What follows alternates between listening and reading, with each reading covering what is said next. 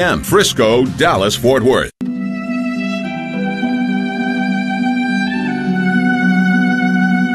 EWTN Global Catholic Radio presents The Seven Last Words of Christ with Bishop Robert Barron, introduced by Timothy Cardinal Dolan.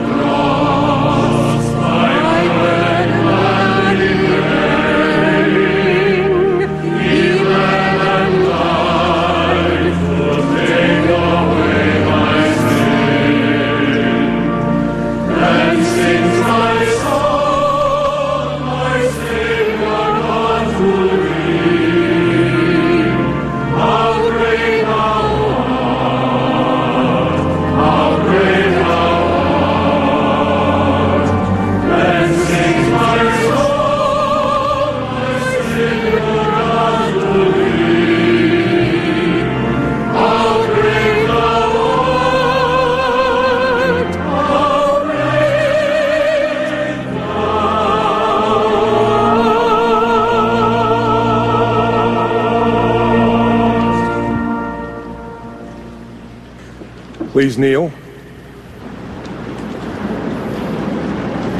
We gather here on this Good Friday to keep vigil and pray with our Savior during the hours of His Passion. May the time we spend this afternoon draw us closer to the suffering Christ. In order to maintain a reverent pace while praying together, we ask everyone to please pause at each slash mark. Lord Jesus, you ask us to carry our cross each day. We have not always followed your teachings, your way of life, and yet you love us without conditions. Today we come to you in our weakness Give us courage to stand by you in your agony now and whenever you share in that suffering enters our own lives. Help us to do the Father's will and make us selfless in our charity towards all. Jesus said, If anyone wishes to come after me, he must deny himself and take up his cross daily and follow me. Lord, help us to follow you. Jesus said, Love your enemies and pray for those who persecute you. Lord, help us to follow you. Jesus said, Unless you turn and become like little children, you will not enter the kingdom of heaven. Lord, help us to follow you. Jesus said, Woe to you who are rich, for you have received your consolation. Woe to you who are filled now, for you will be hungry. Lord, help us to follow you. Good Friday blessings to all of you and welcome, welcome to St. Patrick's Cathedral for this traditional Tre Ore, three hour, three hours of prayer and union with Jesus in his passion and cross. Uh, during these three hours of prayer and meditation, the sacrament of penance will be available as well. Confessors are available at a confessional uh, in the back and also behind here. Uh, there's two confessionals. You'd be welcome to avail yourself of the sacrament of penance. In a special way, not only do I welcome all of you, but a special word of welcome to uh, Cardinal Justin Rigali, the Archbishop Emeritus of Philadelphia, who was with us last evening as preacher for the Liturgy of the Lord's Supper. And I'm especially grateful for the presence of Father Robert Barron, who is the preacher for the seven last words of our Lord and Savior Jesus Christ. Father Barron, well known to many of you, a priest of the Archdiocese of Chicago, and the um, the uh, the one who uh, gave us the excellent, uh, acclaimed Catholicism series that is now uh, sweeping the country, a great source of grace, mercy, and and uh, evangelization. So, Father Barron, we especially welcome you and thank you for being with us to lead us in prayer for the seven last words.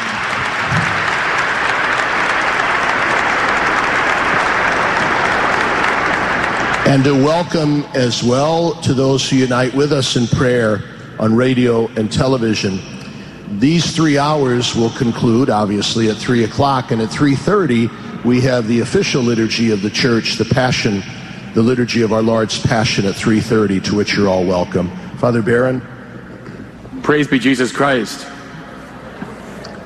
Eminence, thank you so much for that kind welcome, and thank you for inviting me to give these um, talks on this very important moment of prayer.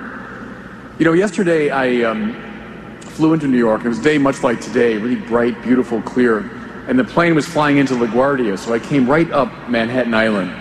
And um, looking down at the buildings and all standing out with such clarity. And what occurred to me was, you know, many people say New York is the capital of modern secularism. And that's true to some degree, I suppose. But whenever I look down on New York, I think of holy New York. I think, for example, of Thomas Merton, whose conversion commenced when he was just down Fifth Avenue at the old Scribner's bookstore. And he saw a book by the French philosopher Etienne Gilson. Merton bought that book, and it started the process by which he became a Catholic. He was, of course, baptized up in Morningside Heights, up at Corpus Christi Church. I think, too, of Rose Hawthorne, the daughter of the great Nathaniel Hawthorne, the American novelist. She began her saintly work among victims of cancer here in New York. I think, too, of Dorothy Day, who founded the first of the Catholic worker houses down on the Lower East Side. And of course, I think of one of my great heroes, it's my privilege to be standing in his pulpit now. I'm talking about Archbishop Fulton Sheen, buried just a few yards from where I'm standing. And so it's really a privilege, Your Eminence. Thank you again for inviting me to this holy city of New York. Well, friends, we're going to be here for some time. And that to me is one of the great virtues of the Tre Ore prayer. We are such a go go society. We're always moving somewhere, restless, uneasy. It's now time to sit. And in real time, to watch with the Lord Jesus Christ as he suffers and dies on the cross. So maybe put aside your restless thoughts. Put aside your preoccupations, your worries. And let's spend this good quality time with the Lord. What's going to happen, of course, is some preaching, some proclamation of the scripture, some beautiful music. Thomas Aquinas said that God's providence extends to particulars. A fancy way of saying that God is providentially present to every one of us here and now. God has brought everyone here to this place for a purpose. Maybe to hear something from my sermons. Maybe just to hear a word from Scripture. maybe something from one of the hymns. Let that wash over you during these three hours. Set aside your cares, anxieties, preoccupations. Let the Lord speak. Christ was high priest. He reconciled us to God. And that's why his cross is a great altar where a sacrifice took place. Christ is King, the one who guides us to the Father. And that's why his cross is a great throne from which he reigns. But Christ was also prophet, the speaker of the divine truth. And that's why his cross is a pulpit from which a last great sermon went forth. The seven last words constitute that sermon. Let's now prayerfully attend to it. We invite you now to stand and join in singing Soul of My Savior.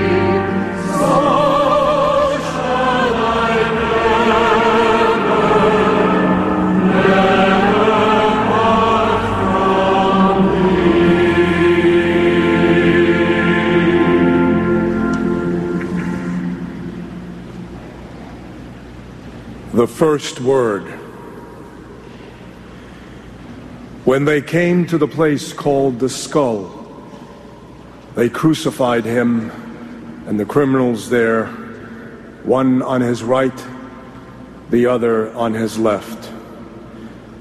Then Jesus said, Father, forgive them. They know not what they do.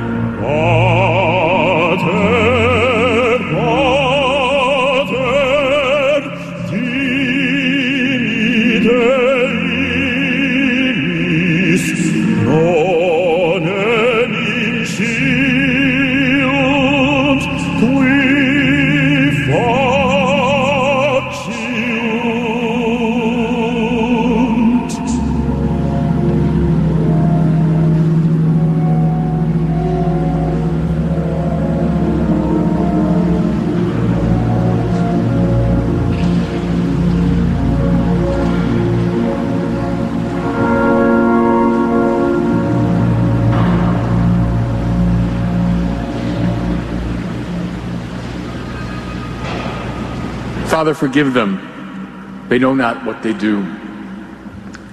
Friends, how central to the life and ministry of Jesus was forgiveness. His words to the paralyzed man, who symbolizes all of us paralyzed by sin My son, your sins are forgiven. To the woman caught in adultery, Neither do I condemn you. Go and sin no more.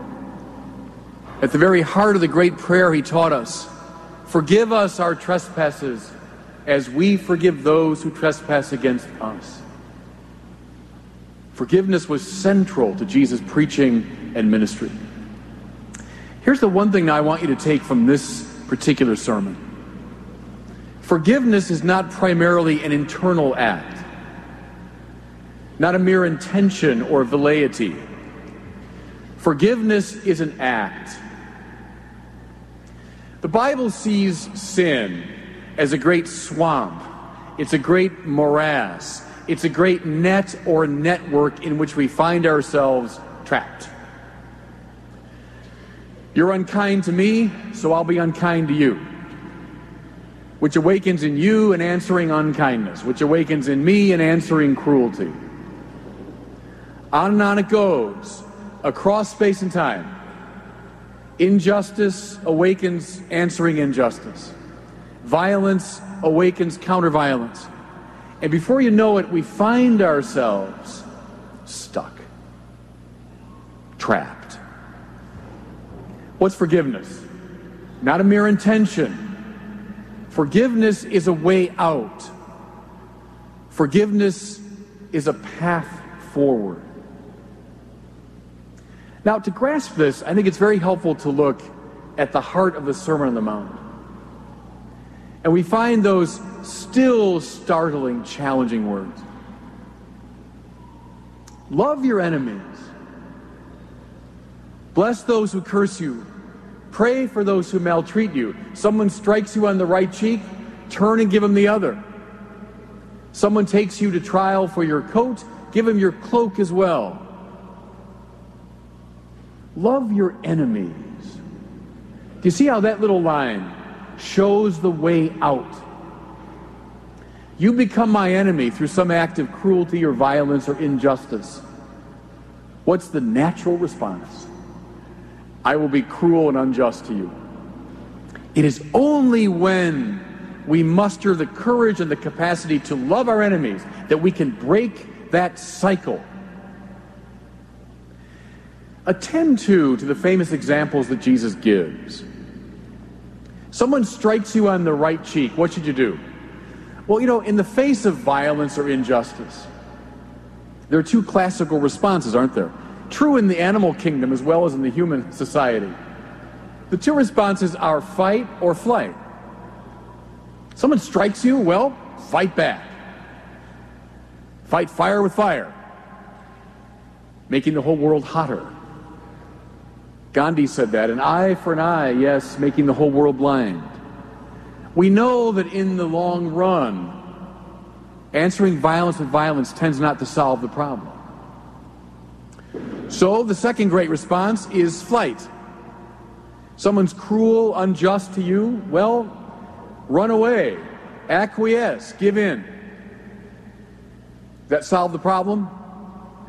No, it just confirms the violent person or institution in its violence. What's Jesus giving us here? He's giving us a way out. A third way, if you want. He says, if someone strikes you on the right cheek, well, see, in his time, you wouldn't have used your left hand for any kind of interaction, it was unclean. Therefore, if someone strikes you on the right cheek, it means they're hitting you like this with the back of their hand. It was a sign of contempt, the way you treat a slave or an inferior. Someone does that to you, what should you do? Fight back? No. Run away? Uh uh-uh. uh Jesus says, stand your ground and turn the other cheek. What are you doing thereby?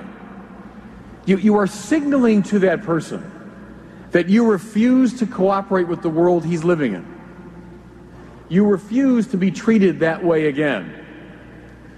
You mirror back to the violent person his violence, hoping thereby to lure him into a new spiritual and moral space. Let me give you an example. Bishop Tutu of South Africa, before he was a famous figure, he was a simple priest, was making his way along a raised wooden platform over the muddy uh, sidewalk. And he came face to face with a white man who was a racist. Broadly, he said, I do. That's turning the other cheek, not fighting back, but not running but rather in this humorous, provocative way, mirroring back to that person his violence. Another example from Mother Teresa, I saw some of her sisters here in the front. Famous story about Mother Teresa finding a abandoned, starving child in the streets of Calcutta. Took her by the hand, brought her to a baker's shop, and begged for some bread. The baker spat full in Mother Teresa's face. At which point the saint said, Thank you for that gift for me. Now, perhaps something for the child. Fighting back? No. But not running away. Rather, mirroring back to that violent person his violence, hoping thereby to draw him into a new space. You know who knew this principle and practiced it brilliantly? With John Paul II. I remember very vividly the days when he arrived in Poland. Many of us were afraid of World War III breaking out. John Paul went into the belly of the beast, confronted this tyrannical government, but didn't fight it with the weapons of the world. But by God, he didn't run. What did he do? He stood his ground and talked about God and talked about creation, human dignity, human freedom, human rights. And as he did, you remember that first time he visited Warsaw, June of 1979? As he did, the crowds began to chant, We want God. We want God. We want God. And the chant went on, they say, for 15 minutes. Can you imagine almost a million people chanting, We want God? And they say what John Paul did during that chant was he simply turned to the Polish government who were sitting behind him as if to say, You're finished. he didn't fight them, but by God, he didn't run. Rather, he mirrored back to them their injustice, mirrored back to them their violence. Do you see, hoping to draw them into a new spiritual space? Someone told me when I was a kid, back in the 1970s, that the Soviet Union would collapse with barely a shot being fired and one of the main protagonists would be the Pope of Rome, I would think you're in a fantasy world. That's exactly what happened, though. Peter Maurin, along with Dorothy Day, the founder of the Catholic Worker Movement, said, It's time that we blow up some of the dynamite of the church. Dunamis, Paul's word, means power. Power. What's the power? Not worldly power, but the power of forgiving love, which can indeed change lives and can change whole societies. We've seen it happen. You know, a few years ago in the seminary where I teach, a student told me about a martial art called Aikido. This kid was trained in the martial arts, and Aikido is a martial art, it's an art of war. But the purpose of Aikido is not to engage the opponent directly, fighting fire with fire. Rather, in Aikido, you use the momentum and violence of your opponent against him. So as he comes at you, you deftly get out of the way, send him flying. You deftly move out of the way as he comes with his full weight against you. He told me the purpose of Aikido is not to harm or kill your opponent. The purpose is to leave your opponent laughing on the ground, realizing he can't possibly defeat you. Do you see how turning the other cheek, as I've been describing it, forgiveness in this sense, is a kind of aikido? It's a way of responding to the violence of the world that actually extricates us from the morass of sin actually is a way out of the great swamp of violence meeting counter-violence. Now, now, think of that cross of Jesus Christ. Thomas Aquinas said, the purest exemplification of the Beatitudes is the cross. Love your enemies. Bless those who curse you. Pray for those who maltreat you. Where do we see that? We see it precisely in the cross of Jesus. And we hear it in those magnificent words Father, forgive them. What is that? It's not fighting fire with fire, but by God, it's not running.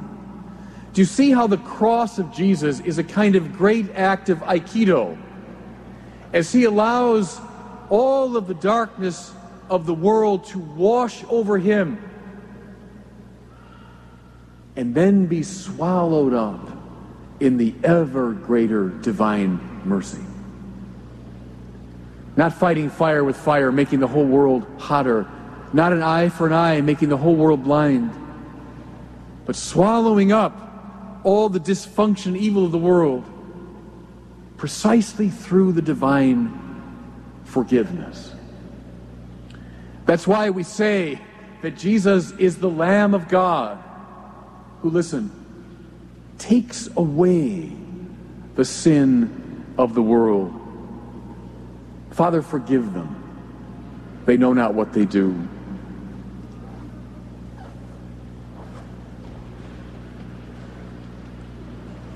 Though he was in the form of God, Jesus did not count equality with God a thing to be grasped. Rather, he emptied himself, taking the form of a servant, being born in the likeness of men, and being found in human form. He humbled himself and became obedient unto death, even death on a cross. At the name of Jesus, every knee must bow and tongue confess that Jesus Christ is Lord to the glory of God the Father. Therefore, God has highly exalted him and bestowed on him the name which is above every other name, so that at the name of Jesus every knee should bow in heaven and on earth and under the earth, and every tongue confess that Jesus Christ is Lord to the glory of God the Father. At the name of Jesus, every knee must bow and tongue confess that Jesus Christ is Lord to the glory of God the Father. Almighty and everlasting God, you willed that our Savior should become man and undergo the torment of the cross as an example of humility for all humanity. Grant that we may follow in his suffering as to share in his glorious resurrection. We ask this through the same Christ our Lord. Won't you please stand and sing, O Sacred Head Surrounded?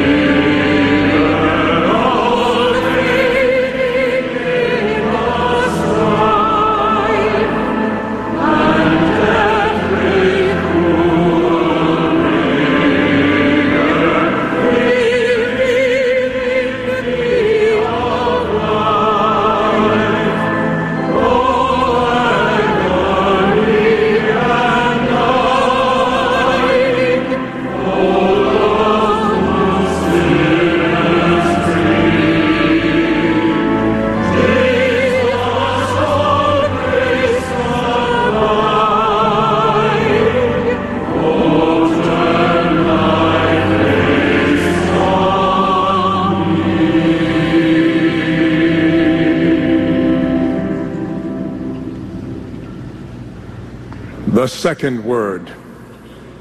Now, one of the criminals hanging there reviled Jesus, saying, Are you not the Christ? Save yourself and us. The other, however, rebuking him, said in reply, Have you no fear of God? For you are subject to the same condemnation. And indeed, we have been condemned justly, for the sentence we received corresponds to our crimes. But this man has done nothing criminal. Then he said, Jesus, remember me when you come into your kingdom. He replied to him, Amen, I say to you, today you will be with me in paradise.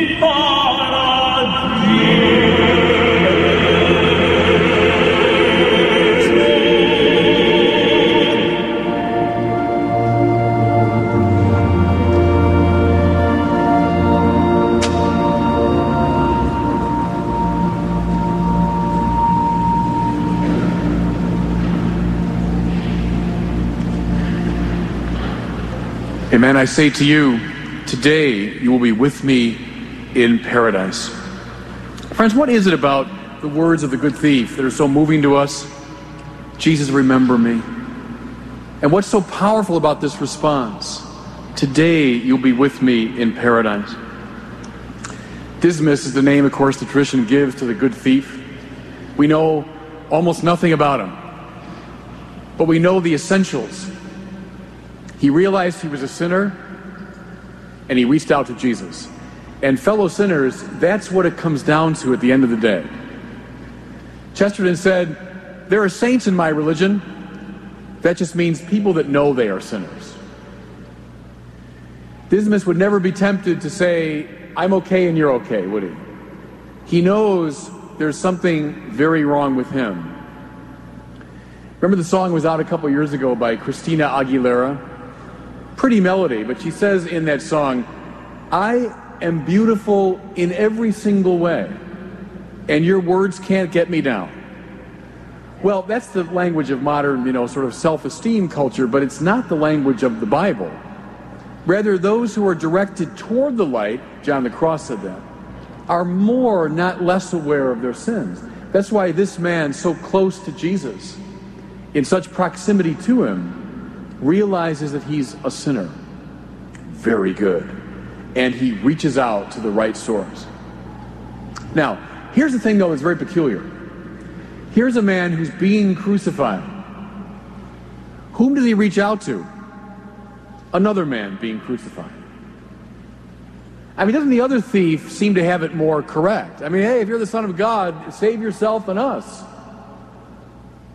But the good thief, being crucified, reaches out to another man being crucified, who says to him, This day you will be with me in paradise. Friends, here's the high paradox of the Christian faith. Thomas Aquinas said, Happiness, now please put this on your screensaver, put it up on your refrigerator, any place you'd see it. Take it to the bank spiritually. Thomas Aquinas said, You want to be happy? Here's the formula despise what Jesus despised on the cross, and love what Jesus loved on the cross. You'll be happy.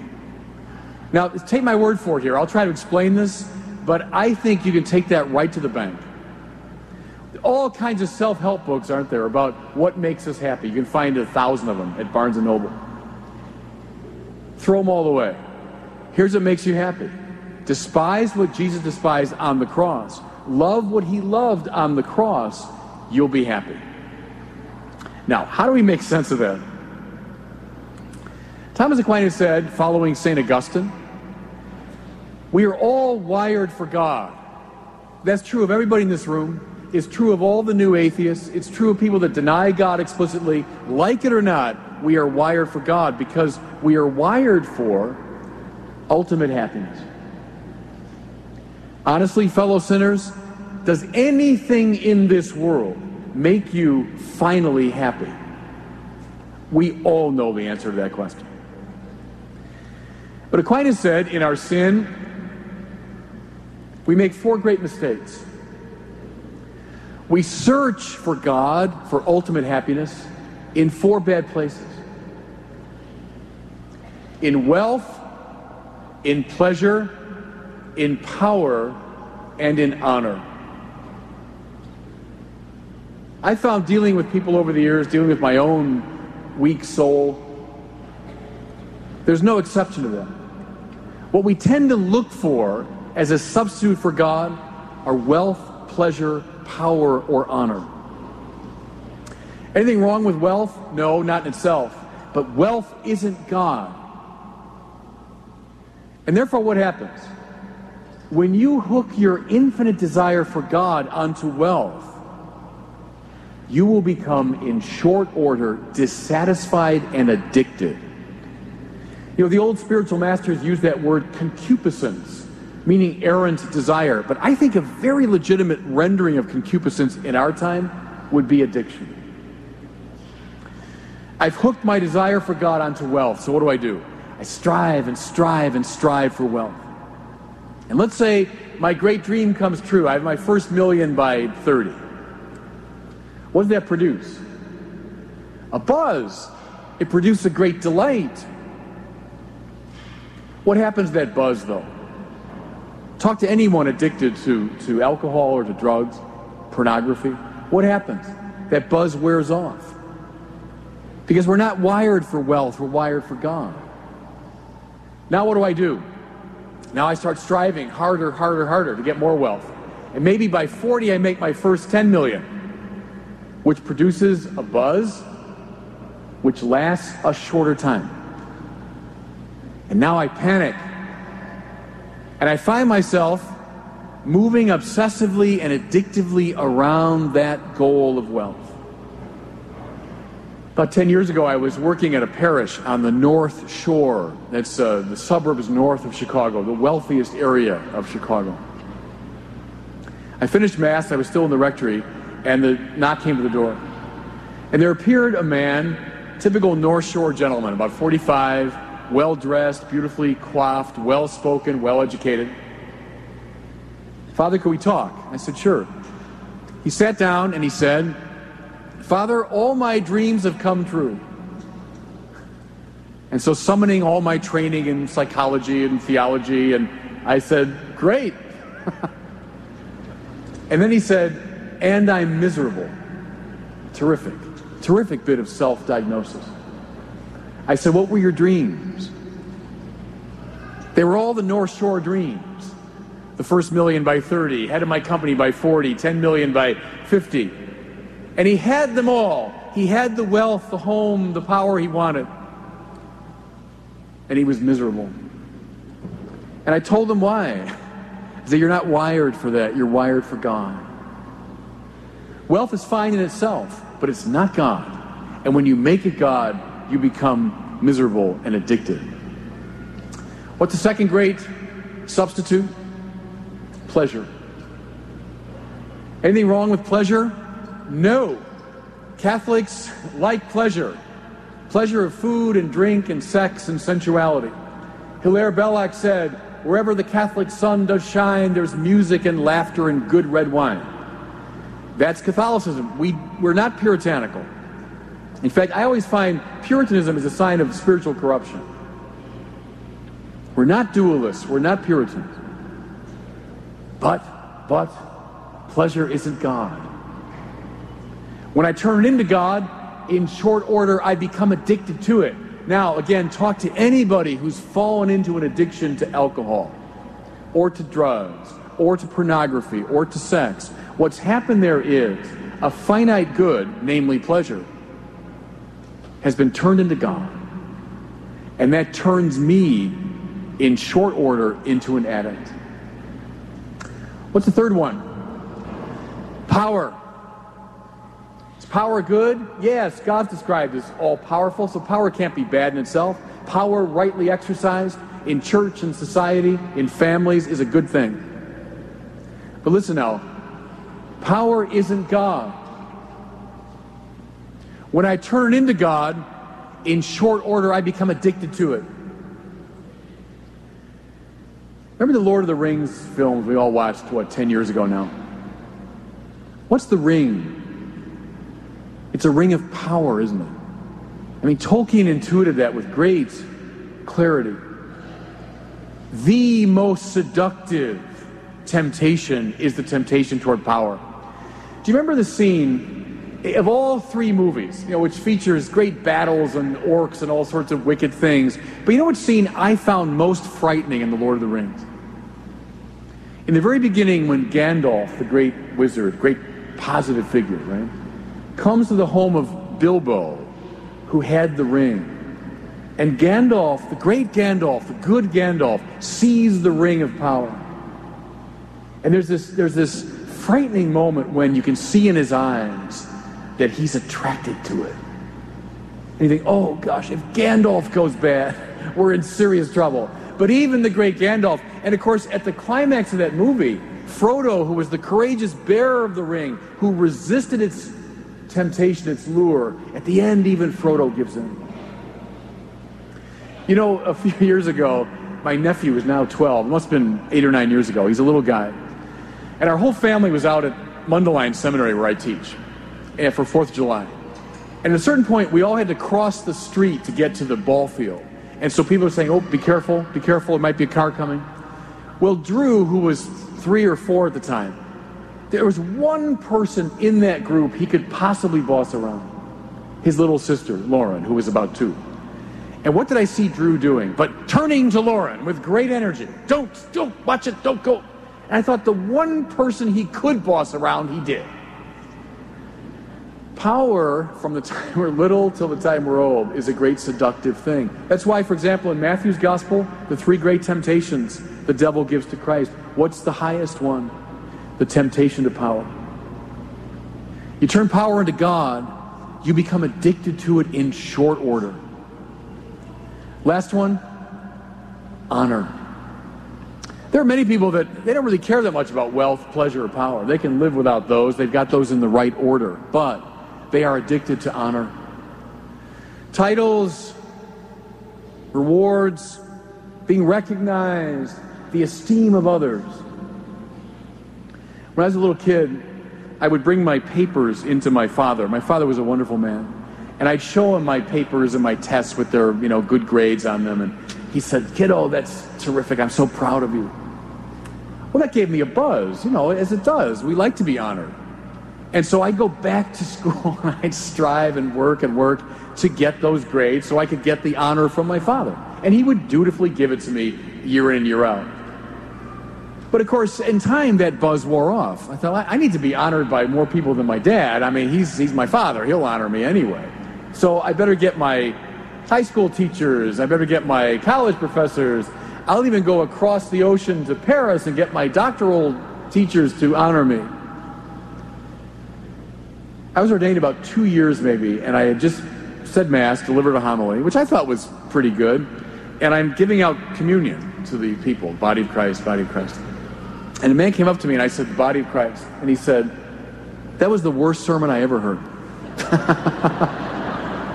well, I mean, when you're an honor junkie, that's a little difficult to take in, you know? Honor's good. Aquinas said honor is the flag of virtue. It's a good way to think about it, isn't it? That when you're honored, it's a flag that's meant to signal to others, oh, look, there's something worth emulating. So honor is never for the honoree, it's for others. It's good perspective on it. So honor's not bad in itself, but it's not God. And when we turn it into God, we become, in short order, addicted to it. Now, remember Aquinas. You want to be happy? Despise what Jesus despised on the cross and love what he loved. What did he despise on the cross? Wealth. Jesus, naked, nailed to the cross, the end of his life. What does he have in terms of wealth? Nothing. He is detached from wealth. Pleasure, that's the good life. Jesus, the end of his life, is at the limit of physical, psychological, even spiritual suffering. Power, he has none of it. Nailed to the cross, he can't even move. Honor, they laugh at him. They spit at him as he dies nailed to an instrument of torture near the gate of the city of Jerusalem. Despise what he despised on the cross. In other words, be detached from it wealth, pleasure, power, and honor. And love what he loved. What did he love? Doing the will of his Father. And it was the very detachment from those four things that allowed him so fully to do the will of his Father. Today, today, he says to Dismas, you'll be with me in paradise. Here, friends, again, it's the high paradox of our faith. But Thomas Aquinas said it. Look at Christ crucified. Hold him right now in your mind's eye. And realize, though it, it runs counter to all of our expectations, there's a picture of someone in paradise. There's a picture of beatitude.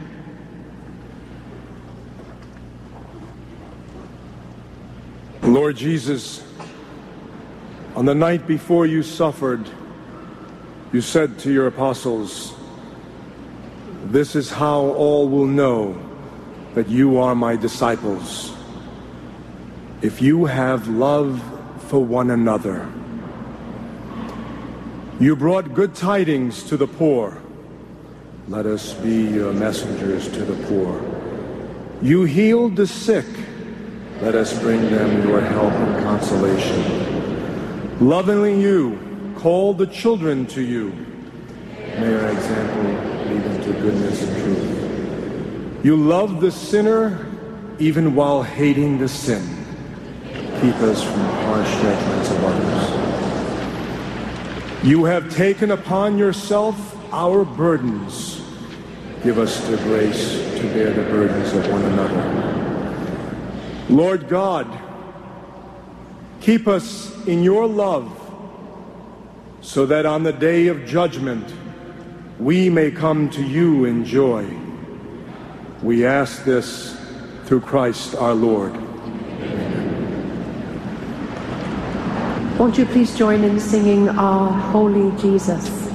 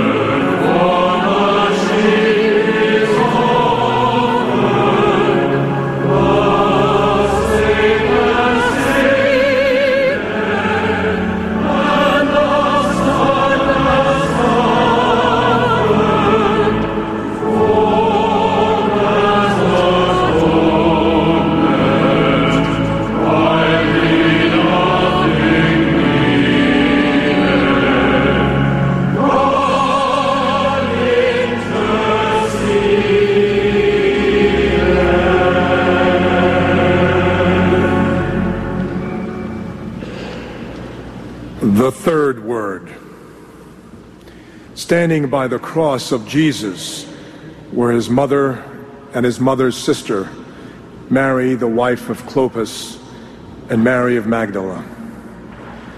When Jesus saw his mother and the disciple there whom he loved, he said to his mother, Woman, behold your son. KATH 910 AM.